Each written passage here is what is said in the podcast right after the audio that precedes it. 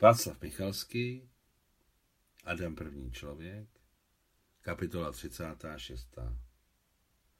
Merunkovou rakí začala moje známost s Kavalou, s ní i skončila. S řeckými archeology jsme téměř měsíc a půl propracovali ve Filipech a Kavale. Všichni to byli otevření, příjemní lidé, kteří se k nám chovali s opravdovou náklonností, lidé, s nimi jsme se chápali v náznacích a prakticky bez slov.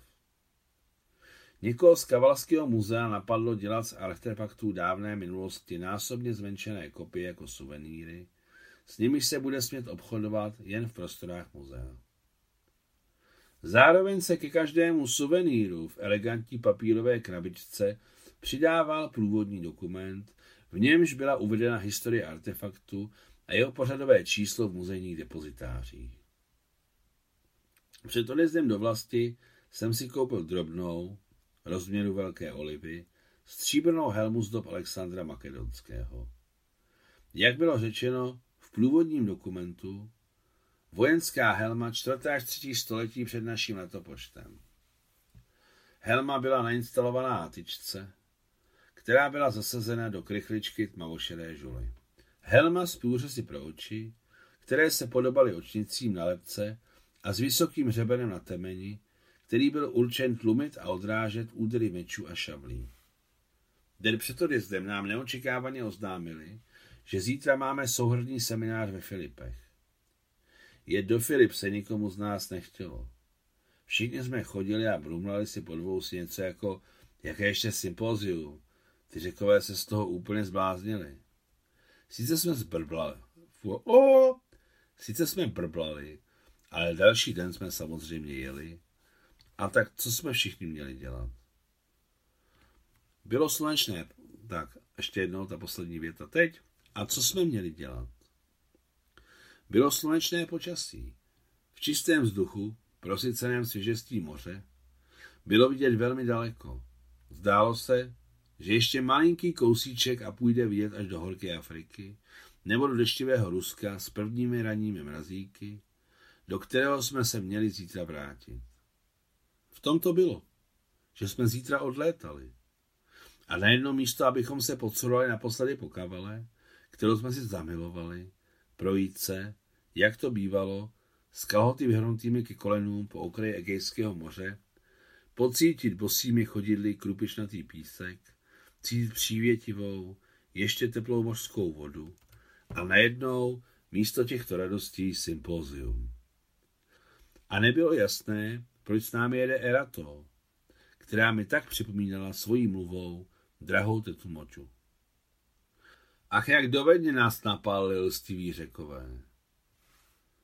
V malebních ruinách nám známých starověkých Filip nás čekali prostřené stoly, hořící oheň a dopékající se jehně, které tak krásně vonilo věčností. Samozřejmě všichni jsme věděli, že sympózium je v překladu ze starořečtiny, přátelská pitka nebo žranice. Ale jak se nám to mohlo vykouřit z hlavy? Během měsíce, který jsme strávili v Kavale a Filipech, jsme všichni značně pokročili v hovorové řečtině a co se týká profesionálního jazyka, ten jsme jak my, tak místní měli prvotně společný. Stejně jako u nás byl prvotní jazyk pracovat na poli, na otevřeném vzduchu, jak pracovat, tak jíst, pít i odpočívat. My archeologové strávíme půlku života na poli. Takže párty pod otevřeným nebem a ještě mezi masivními troskami kolonád a méně mohutných mramorových sloupů, uprostřed tisíciletých oblouků, které nyní vedly neznámo kam a odkud, to všechno pro nás nebylo jen pozadím pařby, ale součástí našich životů jako dýchání. Naše hostina šla radostně a bez sebe menšího napětí. Dobře jsme jedli, lehce pili a hodně se nasmáli. A když jsme se pořádně najedli, napili, zjihli a unavili, vedoucí celé obsluhy naší party Erato nám zaspívala ruskou píseň, kterou jí zpívávala máma. Po donu pluje, pluje, tiše a tak nějak tlumeně začala Erato. Po donu pluje kozák mladý a pana tam pláče a pana tam pláče za rychlou řekou. Vteřinu za vteřinou otevřený, čistý a silný hlas Erato stále zesiloval a byl pronikavější. Tato kozácká píseň byla jednou z těch, které jsou krásné bez instrumentálního doprovodu a zborové. A já se radoval, že nosnému hlasu Erato nic nepřekáží. Tuto píseň jsem kdysi slýchával v provedení Tetnusy v našem vepřovicovém domě na břehu široké strouhy, která byla porostlá ostružinou. Domu, nehož ploché střeše, každé jaro rozkvétaly rudé máky. Když Erato dospívala, přátelsky jsme ji zatleskali a s potěšením stali od stolů, abychom se rozhýbali a odechli si hodinku před dalším jídlem. Hodovali jsme v nám dobře známém archeologickém táboře ve Filipech, který byl rozbit již od jara a kde jsme všechno znali.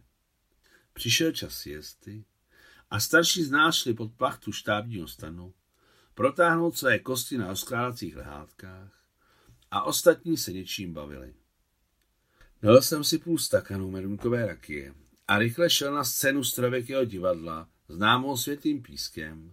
Nad ní se zvedaly schody amfiteátru, kde dříve se dávali starověcí řekové a nyní jsem pojal úmysl si tam posedět sám.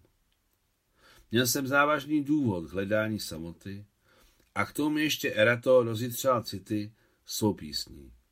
V krku se mi udělal knedlík a abych se nerozeštkal mezi lidmi, pospíšil jsem si dál od své skupiny.